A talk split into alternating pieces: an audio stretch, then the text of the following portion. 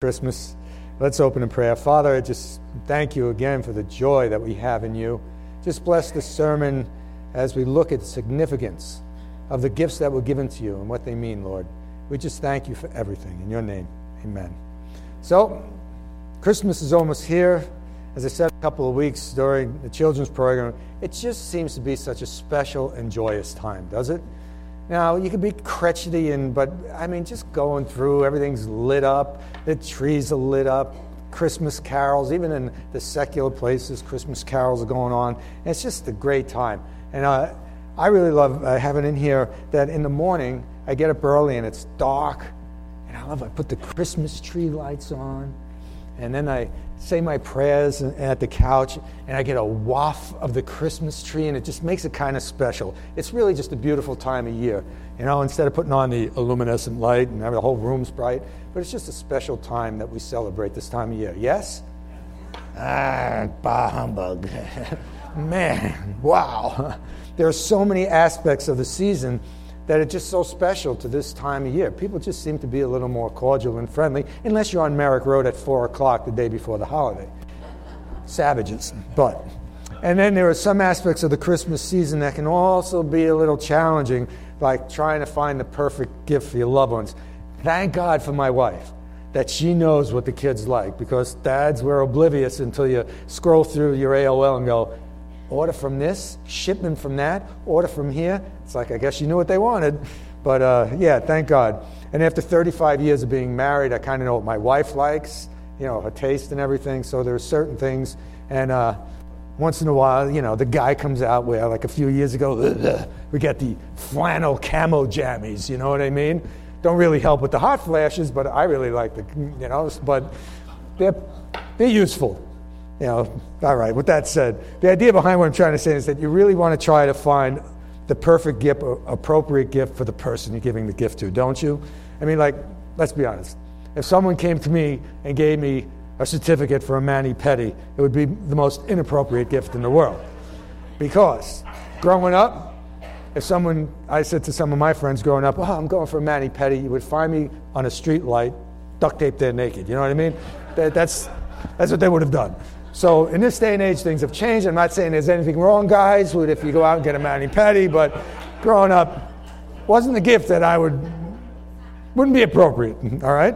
So again, we uh, should be aware of the likes and dislikes or the needs of the people we're giving gifts to, and the pers- and their person personality. You kind of want it, you know, like getting Chris um, new arrows for his bow. That'd be a good thing. Or getting the uh, deer murderer some shells for his rifle. That would be appropriate. You know what I mean? So, what I'd like to do now is turn my attention to some men who are also bringing some gifts to a child in a small town called Bethlehem in the area of Judea. And what I'd like to do is give you some background on these guys first to understand why would these wise men travel so far to bring gifts to some child in Bethlehem? Was it just a star? And so, with that said, please open up to Matthew chapter 2. We're going to start at verse 1 and 2. And I believe the scriptures going up there. I am going to inundate you with scriptures this morning. Poor Michelle has to transfer them from English to Spanish, so praise the Lord. All right? So we're going to start at Matthew chapter 2, verse 1 and 2. It says, After Jesus was born in Bethlehem in Judea, during the time of King Herod, Magi from the east came to Jerusalem and asked, Where is the one who has been born King of the Jews? We saw his star when it rose and have come to worship him. Now jump to verses 9 to 12. After they heard the king, they went on their way, and the star they had seen when it rose went ahead of them until it stopped over the place where the child was. When they saw the stars, they were overjoyed. On coming to the house, they saw the child with his mother Mary, and they bowed down and worshipped him. They opened their treasures and presented him with gifts of gold and frankincense and myrrh. And having been warned in a dream not to go back to Herod, they returned to their country by another route. What we're going to do this morning is begin with a quick mini study of who, just who were these wise men? Who were these magi? And why did they bring such appropriate gifts to this child in Bethlehem? And then, uh, so with that said, let's look at who these magi are.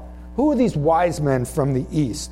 Well, we know from history that these magi or wise men are actually from a group of Parthians, all right, and they were people that lived east of Palestine. And the magi first appear in history in uh, the 7th century BC as part of the Medes and uh, empires of Mesopotamia. Many, many historians also believe that they were Semites also and would be related to the Jews and Arabs in that area. And they also, if you continue to look at this class of people, they were also believed in one God. So they would have believed in a sovereign God over heaven and earth. Now, the name Magi soon came associated solely with the hereditary priesthood of their tribe. These Magi became skilled in astronomy and astrology. So they would have been very intent on any kind of astronomical phenomenon that they had seen, and they would have been curious about it. All righty? So, um, and it's interesting that these magi, again, believed in a monotheistic God. These wise men also had to combine, listen, knowledge of science, agriculture, math, um, religion, and, and they had a political influence that would grow until they became the most prominent advisors over the Babylonian Empire and the Medo Persian Empire. Now, with all this background to come to this, it is these wise men who are going to come into contact with Judaism and the beliefs of Judaism. And they will be influenced by the prophecies and things that they hear and learn under such people like Daniel, Shadrach, Meshach, Abednego, and so on. Now, let me back up some uh, what I'm saying here. If we were to look at Daniel chapter 2, verses 1 to 10, we know that King Nebuchadnezzar has a dream.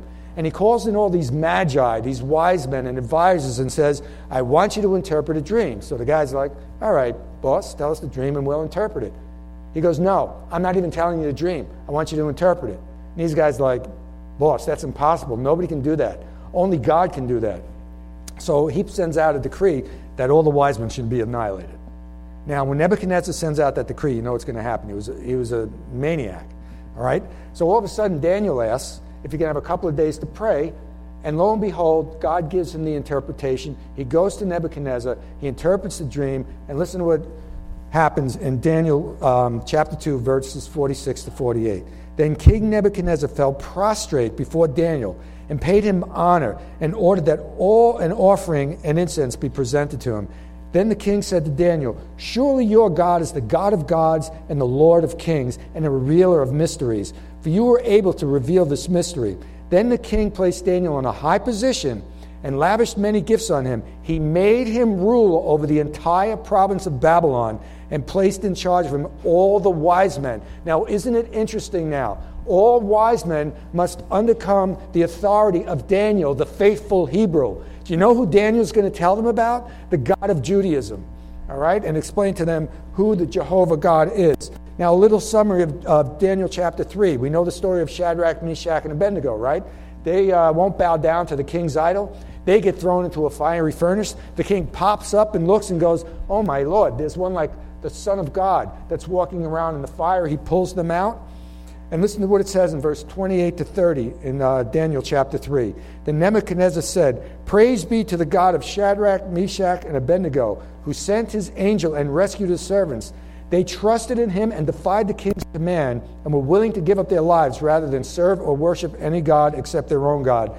Therefore, I decree that the people of any nation or language who say anything against the God of Shadrach, Meshach, and Abednego be cut into pieces and their houses turned into piles of rubber.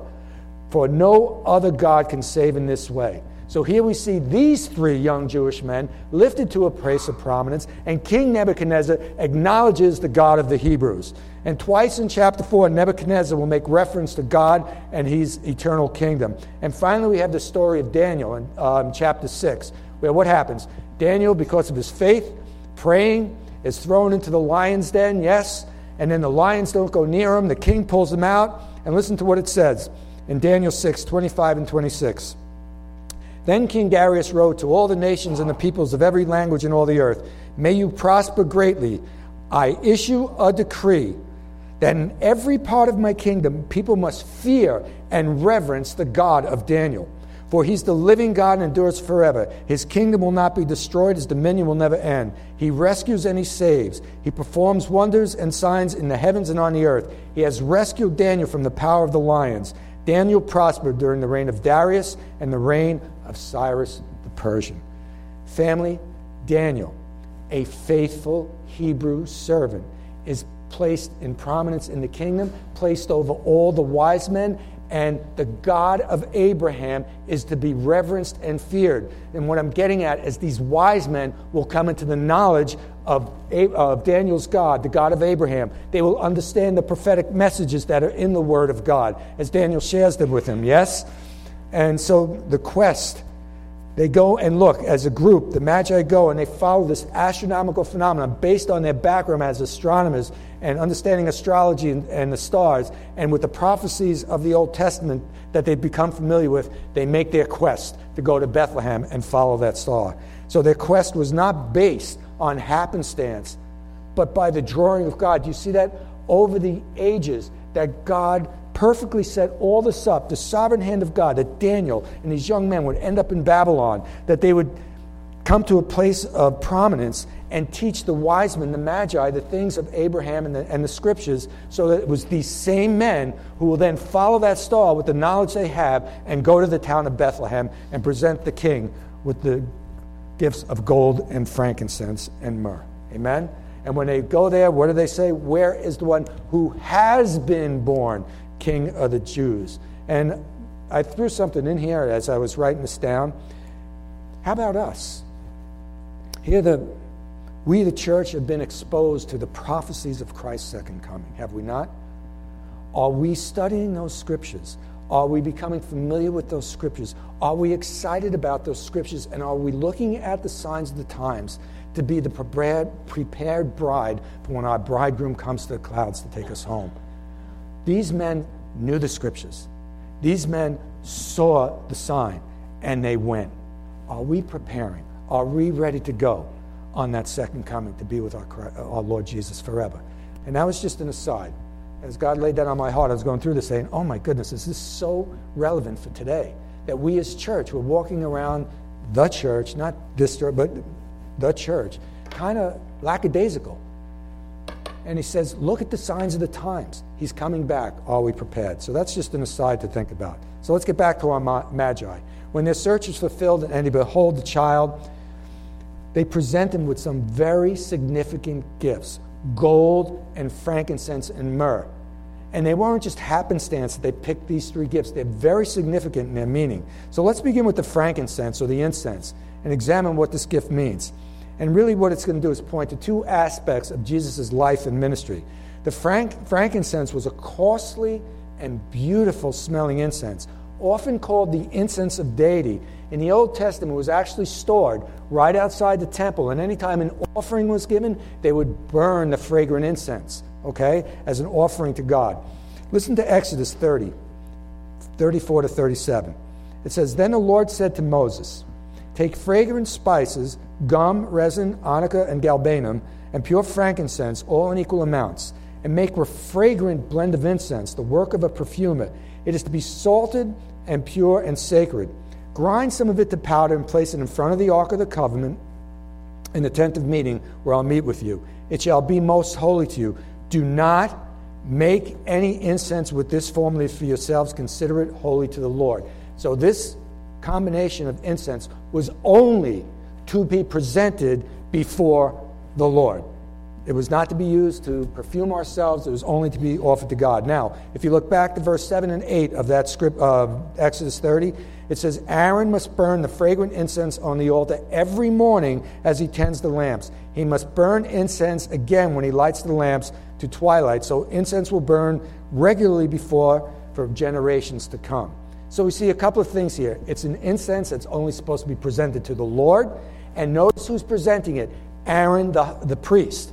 So it's only be, supposed to be presented by a priest. So, in presenting the frankincense to Jesus, in essence, what the Magi are saying is that this child is in fact God. This child is Emmanuel, God with us because the only one that frankincense, incense was supposed to be presented to was God Almighty. So they are recognizing his deity in giving him the frankincense. Amen? All right. And it really is the fulfillment of Isaiah 7:14. Therefore the Lord himself will give you a sign, the virgin will conceive and give birth to a son, and we will call him what? Emmanuel. Jesus is God with us. Amen. This family is the Jesus these magi bow down to, God with us. And so they present them with the frankincense. the fragrant offering that is only supposed to be presented to God. And as we know and believe, that this Jesus is none other than the second person of the Godhead who has come in the flesh for one very important reason, and that is to go to the cross of Calvary. I will say it and say it that behind the cradle we must see the cross. Amen? That he came to be the Savior of our sins. Now, and listen to Hebrews 1 1 to 3. It says, In the past, God spoke to us, to our ancestors, through the prophets, and at many times and in various ways. But in last days, he has spoke to us through his Son. Ready? The Son is the radiance of God's glory and the exact representation of his being. That child was the God man, the exact representation in all his attributes of the Heavenly Father, who had come in the flesh to save us from our sins. And there comes a time when the Jews want to stone him because Jesus says this in John 10 30. He says, I and the Father are one. And when the people around him saw this, he was saying he's God. They wanted to stone him. But the problem is, he in fact is God. He is God, was God, is God, and always will be God. But this is the God coming in flesh. So when they bring this frankincense, they're saying, We know that you are Emmanuel, that you are God with us. And they present it with the frankincense. All right? But, church, is a second meeting of this gift, very important. It gives us insight into Jesus' earthly ministry. Listen carefully. In the Old Testament, in the Jewish hierarchy, only the priest could present the fragrant offering, the frankincense. Do you hear me? So when the wise men offer the incense to Jesus, they're not only recognizing his deity, but they're also recognizing him as the priest, the high priest of God, the one who can ent- truly enter the true Holy of Holies. Not just the tabernacle or the temple, but the true Holy of Holies. He's the priest of God. Now remember what we read in Exodus 30, verse 7.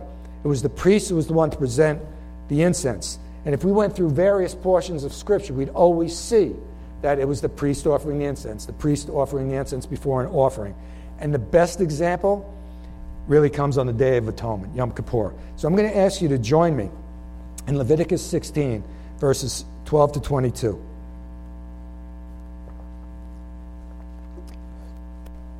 One of the greatest types of what the work of Christ. I believe the greatest type in the Old Testament is the Passover. But look what it says. He, Aaron the priest, is to take a censer full of burning coals from the altar before the Lord, and two handfuls of finely ground fragrant incense, and take them behind the curtain. He is to put the incense on the fire before the Lord, and the smoke of the incense will conceal the atonement cover above the tablets of the covenant law, so that they will not die. He is to take some of the bull's blood and with his finger sprinkle it on the front of the atonement cover. Then he shall sprinkle some of it with his finger seven times before the atonement cover. He shall then slaughter the goat for the sin offering for the people and take the blood behind the curtain and do with it as he did with the bull's blood. He shall sprinkle it on the atonement cover and in front of it. In this way he'll make atonement for the most holy place because of the uncleanness and rebellion of the Israelites, whatever their sins have been. He is do the same for the tent of meeting, which is among them in the midst of their uncleanness. No one is to be in the tent of meeting from the time Aaron goes in to make atonement in the most holy place until he comes out, having made atonement for himself, his household, and the whole community of Israel. Then he shall come out to the altar that is before the Lord and make atonement for it. He shall take some of the bull's blood and some of the goat's blood and put it on the horns of the altar. He shall sprinkle some of the blood on it with his finger seven times to cleanse it and consecrate it from uncleanness of the Israelites. When Aaron has finished making atonement for the most holy place, the tent of meeting and the altar, he shall bring forward the live goat. He is to lay both hands on the head of the live goat and confess over it all the wickedness and rebellion of the Israelites, all their sins, and put them on the goat's head. He shall send the goat away into the wilderness in the care of someone appointed to the task. The goat will carry on itself all their sins to a remote place, and the man shall release it in the wilderness. So, what do we see here? two goats. One is going to be slaughtered for the sins of the people to make atonement for the people. The other goat, they're going to lay their hands on as if it were the sins, and they're going to take this the scapegoat out to the wilderness and release it so that their sins will be no more. This absolutely points to the ministry of Jesus Christ, that he will be the one who's going to come and offer, make the offering, if you will, And we'll see that it's his blood that is going to be shed for the forgiveness of sins. But not only in that, for those who now enter the Holy of Holies, enter into Christ, what? Our sins will be as far as the east is from the west. So it is a perfect type, the Day of Atonement, pointing to the life and ministry of Jesus Christ. So listen, when the Magi present this gift to Jesus, they're not only proclaiming his deity, but they are proclaiming that he is the priest of God. But the offering he's going to give is not a bull or a goat. The offering he's going to give is himself. So not only is he the priest, but he's also the offering that is going to come for the forgiveness of sins. Listen to Hebrews 2:17. It says this, for this reason he had to be like them, fully human in every way, in order that he might become a merciful and faithful high priest in service to God, and that he might make atonement for the sins of the people. So, do we understand the significance of this frankincense? It's pointing to that Jesus is God, the Emmanuel. Also pointing to the fact that he is God's high priest, but the offering is going to be himself. The only true offering that will appease the Lord God the Father for the forgiveness of sins. All the blood of bulls and goats pointed to the fact that the Savior would come, the Messiah would come. And the those folks back then that believed that this was the covering of their sin, but were looking forward to that Messiah by faith, found faith in God and will be with the Lord for eternity. Amen? With those who today look back at the cross by faith and will be saved. So now this actually leads us into the second gift, the myrrh. And what is the significance of the myrrh? The myrrh was a perfume that was mixed and was put on the body of someone who was deceased to prepare it for burial. All right? So um, even in one, one of the scriptures where there's a woman and she pours out the perfume, the myrrh, on Jesus, and I said, What are you doing? We could sell that and give it to the poor. And she said, She's preparing me for my burial. It's the myrrh that they be wrapped in. Listen to John 19, 38 to 40. It speaks of Joseph of Arimathea asked Pilate for the body of Jesus. Now, Jesus was a, uh, Joseph was a disciple of Jesus, but secretly because he feared the Jewish leaders. With Pilate's permission, he came and took the body away. He was accompanied by Nicodemus, the man who earlier had visited Jesus at night. Ready? Nicodemus brought a mixture of myrrh and aloes, about 75 pounds. Taking Jesus' body, they were preparing it to put it in the tomb. So we see that they're going to take this myrrh and prepare the body. Yes? So, family, when these wise men come, what they are saying is we're bringing this myrrh because we know that this God, this God child, this high priest of God, the one who's going to offer himself, is going to die. And he's going to be wrapped in this myrrh to prepare him for his burial. So it's pointing, the myrrh is a gift that is pointing to the je- death that Jesus is going to take for all of us. So that's why he brings, uh, the wise men bring the myrrh. Amen? So, family, the wise men present the myrrh again to say and show that Jesus was going to go to his death. What does it say in John chapter 1, verse 29? When John the Baptist is baptizing, he says, Behold, the Lamb of God who takes away the sins of the world. The Jewish people knew exactly what John was saying, that he was going to be the sacrifice for sins, because that's what they used the lamb for in those days, for a sacrifice. And if you will, please turn with me to Luke 2, 25 to 35, a wonderful Christmas reading. Again, a lot of scripture this morning. As my pastors say, the best commentary on God's Word is God's Word. And this is a really what I want to do. It's, it's actually the last line of this reading, but it's a beautiful Christmas reading. Luke 2 25. All right, it says, Now there was a, a man in Jerusalem called Simeon who was a righteous and devout. He was waiting for the consolation of Israel, and the Holy Spirit was on him. It had been revealed to him by the Spirit that he would not die before he'd seen the Lord's Messiah. Moved by the Spirit, he went into the temple courts. When the parents, Joseph and Mary, brought the child Jesus to do for him what was custom of the law required, Simeon took him in his arms and he praised God, saying, Sovereign Lord, as you have promised, you may now dismiss your servant in peace, for my eyes have seen your salvation, which you have prepared in the sight of all nations, a light of revelation to the Gentiles and the glory of your people Israel. The child's father and mother marveled at what was said about him. Then Simeon blessed them and said to, to Mary, his mother, This child is destined to cause the falling and rising of many in Israel, and to be a sign that will be spoken against. Ready? so that the thoughts of many hearts will be revealed, and a sword will pierce your own soul too. What was he speaking to? This is the Christ child.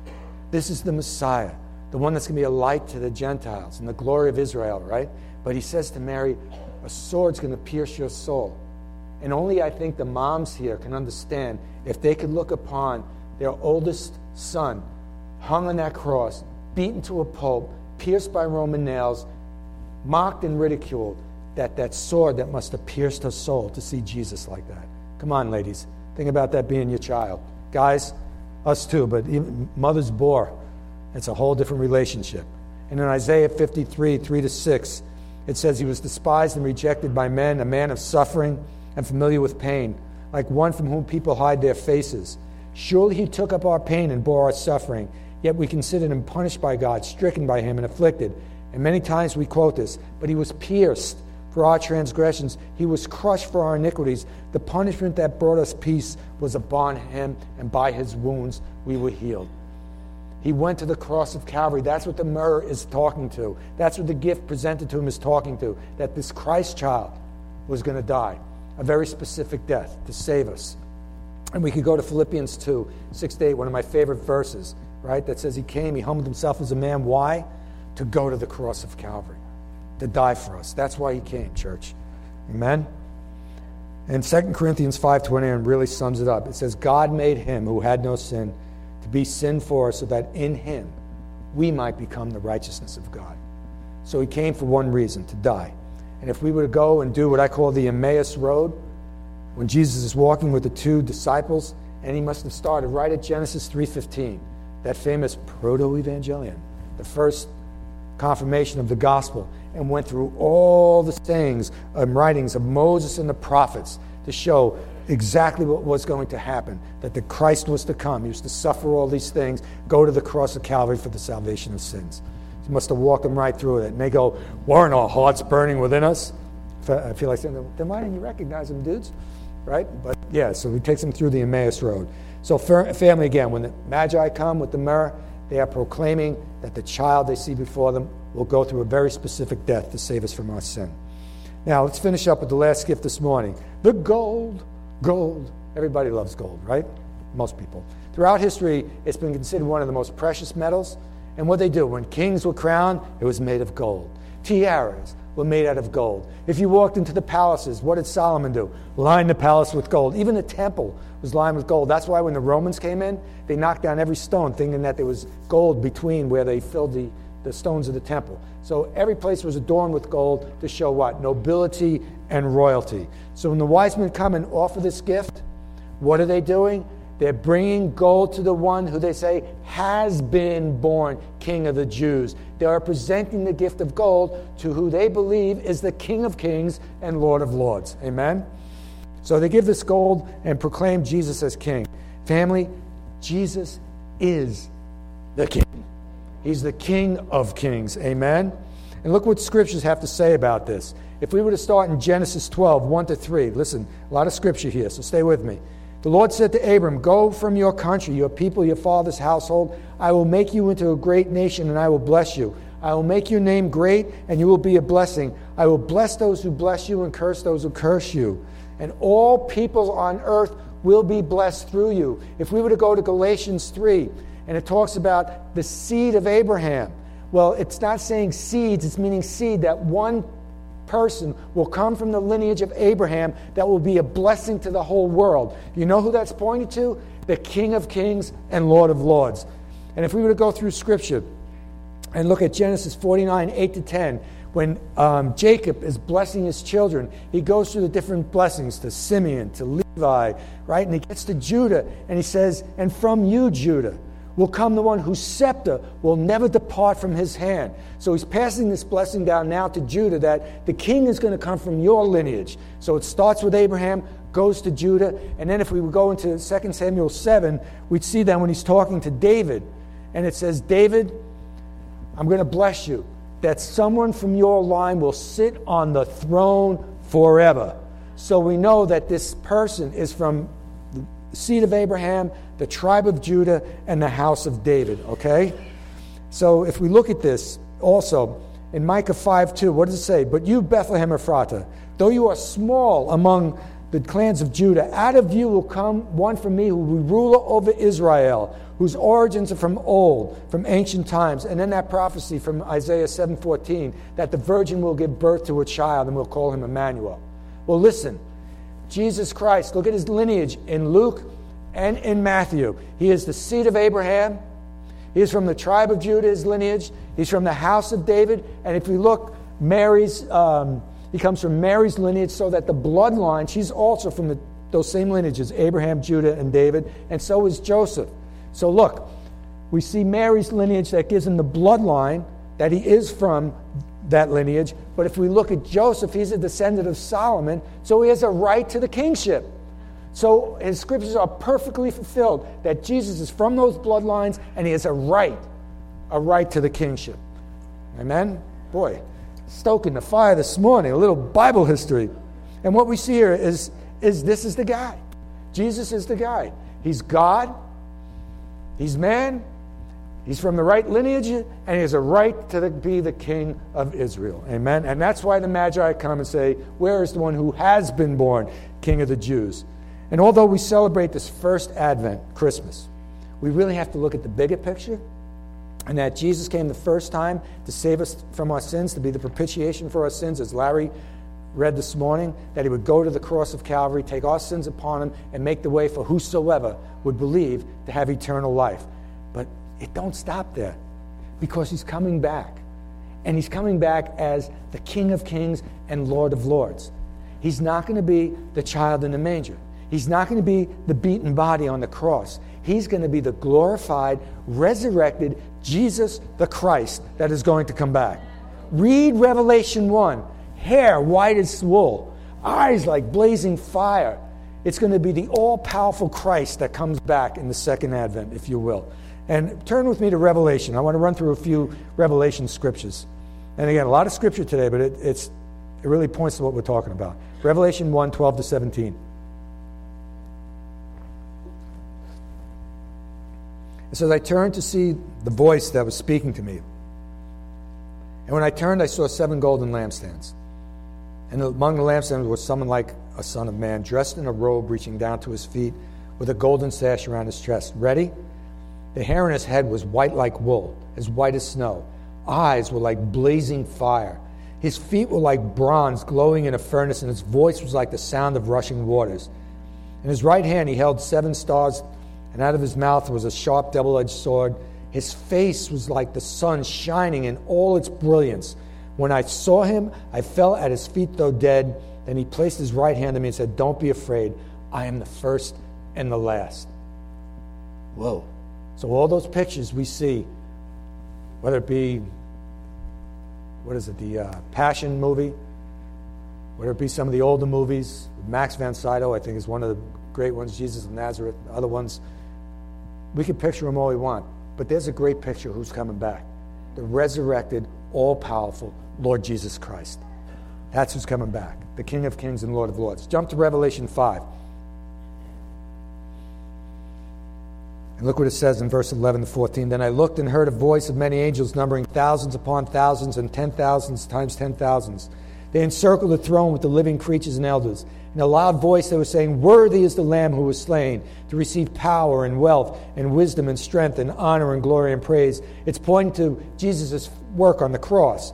Then I heard every creature in heaven, on earth, and under the earth, and on the sea, and all is in them saying, To him who sits on the throne and to the Lamb be praise and honor and glory and power forever and ever. And then the four living creatures said, Amen, and fell down and worshiped. There's the King. All of creation will bow before him and worship. It says, Every knee shall bow, every tongue will profess that Jesus Christ is Lord. And all heaven bow down before him. The elders throw their crowns before him and worship him because he is the King of kings and Lord of lords. So, this is an aside. If you ever feel fearful, if you're ever worried and ever concerned, just remember that it's that Almighty God that holds you in the palm of his hand and intercedes before the Father for us the God who is able to do all and above all things, the sovereign God of all creation. He holds us as his children. No need to worry. Last one, Revelation 19, 11 to 16. Great scripture verse. I saw heaven standing open, and there before me was a white horse whose rider is called Faithful and True. With justice he judges and wages war. His eyes again are like blazing fire, his head are many crowns. His name, he has a name written on him that no one knows but himself. He is dressed in a robe dipped in blood, and his name is the Word of God. The armies of heaven were following him, riding on white horses, dressed in fine linen. That'll be us. Coming out of his mouth is a sharp sword, which to strike down the nations. He will rule them with an iron scepter. He treads the winepress of the fury of the wrath of God Almighty. Ready? And on his robe and on his thigh, he has the name written King of Kings and Lord of Lords. Hallelujah. Amen. Hallelujah. That's who we serve, church. The Almighty King. And he's coming back but he's coming back for a bride that's prepared. So let's be ready, amen? And let's be about our business so that other people can know him as King of Kings and Lord of Lords and be with him in his eternal kingdom. Family, the Jesus we celebrate at Christmas, the babe in the manger, is the Son of God who clothed himself in flesh and went to the cross of Calvary to save our soul. And it's the same Jesus who is King of kings and Lord of lords and sits at the Father's right hand with all power and authority. Amen? And it's the same Jesus who's coming back to establish his millennial reign in Jerusalem. And it's the same Jesus that the wise men come and bow and give the gold to because they know that he is the king. God's king. Amen? So let's sum up this morning's message.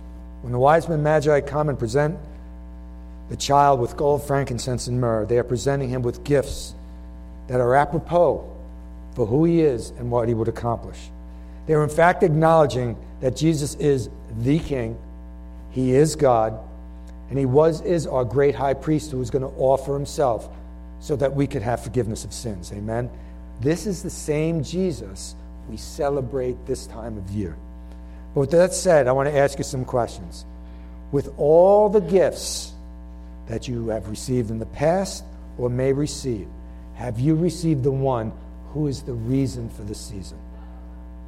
You hear me? And listen, it's not the Jesus we see in the movies. It's not the Jesus that we see even walking through church doors. Have you received him as your Savior and Lord? Amen? Have you really received him into your hearts that you are born again and now in relationship with Christ? And the way you answer this question will determine the reason you really celebrate this time of year. Is it to rejoice over his ministry and our salvation, or just to participate in what the world has made Christmas to be? Oh, let's go get a tree. Let's decorate the house. Let's do our shopping. Let's make the meal. But they leave the child out of the manger.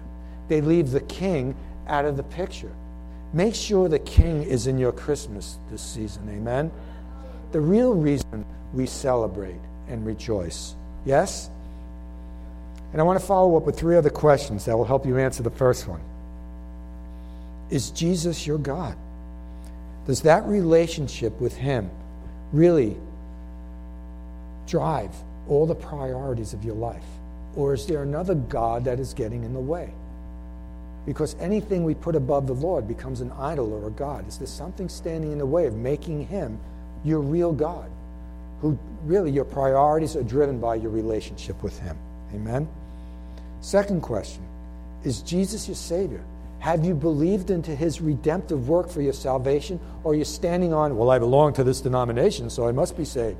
Well, my parents were saved, so I grew up in a Christian house. Well, I went through sacraments or rituals. No. Time. in the back on the phones, ladies, I know you're all born, my daughter included, into a Christian household. But is Jesus your Savior? Amen. I'm sorry I embarrassed him, but I had to. All right? Got to listen. You could have been born into a Christian family, but you have to make the choice to make Jesus your Lord and Savior. You ain't riding nobody's coattails. Ain't nobody going to be hanging on to my robe when I'm going up. It's going to be me and those who have come to faith in Christ. So if you were born into a Christian family, just take it for granted. Don't take for granted your parents are trying to teach you how to have eternal life. Amen? And is Jesus your king? Is he the Lord of your life?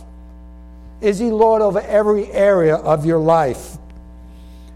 Are you his servant, doulos, desiring to do his will and living according to the principles of his word? It will show in our life if he is truly our Lord and our Savior. And listen, I have down here, it ain't a Chinese menu. You can't have one from column A, one from column B, or one from column C. He's got to be your God, your Lord, your Savior. You can't have one without the two or two without the three. He's got to be your Lord and Savior. There aren't two camps or three camps. And it'll be evident by the fruit that is seen in your life. The priorities of your life, how we live our lives, is seen is that we've truly submitted and made him our king, that he is our God, that he is our Savior. It will drive everything that we do. As we uh, in Sunday school, we are talking about Abraham. He went in Hebrews, it tells us that he looked for a city that wasn't his own. He didn't get his feet planted in this world because he was looking for his eternal home, the eternal kingdom. And that should be where we're at. As we mature in our faith, we should look to where we're going, do the work he has for us here, but our feet shouldn't be planted too, too firmly in this world. Amen? And family, listen carefully. If you answered yes to these questions, then we really have a lot to celebrate during this season. If He is our God, if He is our Lord, if He is our Savior, we can rejoice and be glad like nobody else on the face of this planet. We have the gift of eternal life. We are welcomed into the King of Kings and Lord of Lords. We have access to the presence of our Father through what Jesus did on the cross. There is no greater gift than we can receive, or no greater gift than we can give away tomorrow, Tuesday, and beyond. It's always Christmas. Give it away. Give that gift away. It's free. And look, you might be persecuted. You might be mocked. Your family might say, We've heard it before. So what? Their eternal life is on the line. Let them mock. Let them persecute. Let them ridicule. Let them kick you out of their house. All for Christ? Yes. Because you never know. There could be that one person in the corner. It's like, wow, what if that's true? And they come to faith in Christ. Amen. So if you're here today, we have much to celebrate. But if you, ha- if you haven't asked Jesus to be your Lord and Savior, then you are missing out on the greatest gift ever given to humankind that you can ever receive. I don't care if, if the Donald Trump and who was it, Gates and somebody else gave you all their fortune, it couldn't compare to the gift of eternal life. Amen? So if you're here today and Jesus is not your Lord and Savior, I implore you that you take hold of this gift and be born again of the Spirit and have the gift of eternal life. Because let me tell you, our Father didn't put the best gift under the tree, He hung it on the tree. Amen? So that we could have eternal life. So if you're here then, uh, again this morning, let us really evaluate our lives. And you know what? I have it in here. What does the Lord desire is that we be living sacrifices for Him. And let me put it this way there is nothing we can give back to God I mean, he owns everything, the cattle on a thousand hills. But for a parent, you know, when your little, like, three year old comes and they do a little drawing in preschool and they give it to you because they love you and we accept it as a parent, like, ah, oh, thank you. So we can't give anything of great value back to God, but He just desires our relationship with Him, to love Him, to obey His principles, to walk with Him, so that after we step out of this time, we step into His presence with that same love and same desire. He just desires that from us relationship, be a living sacrifice for Him. Amen? So if you're here today and you've given your life to Christ, we can truly celebrate. If you're here this morning and you haven't received that gift, receive it today. It's the best gift you can ever get. Amen? Amen?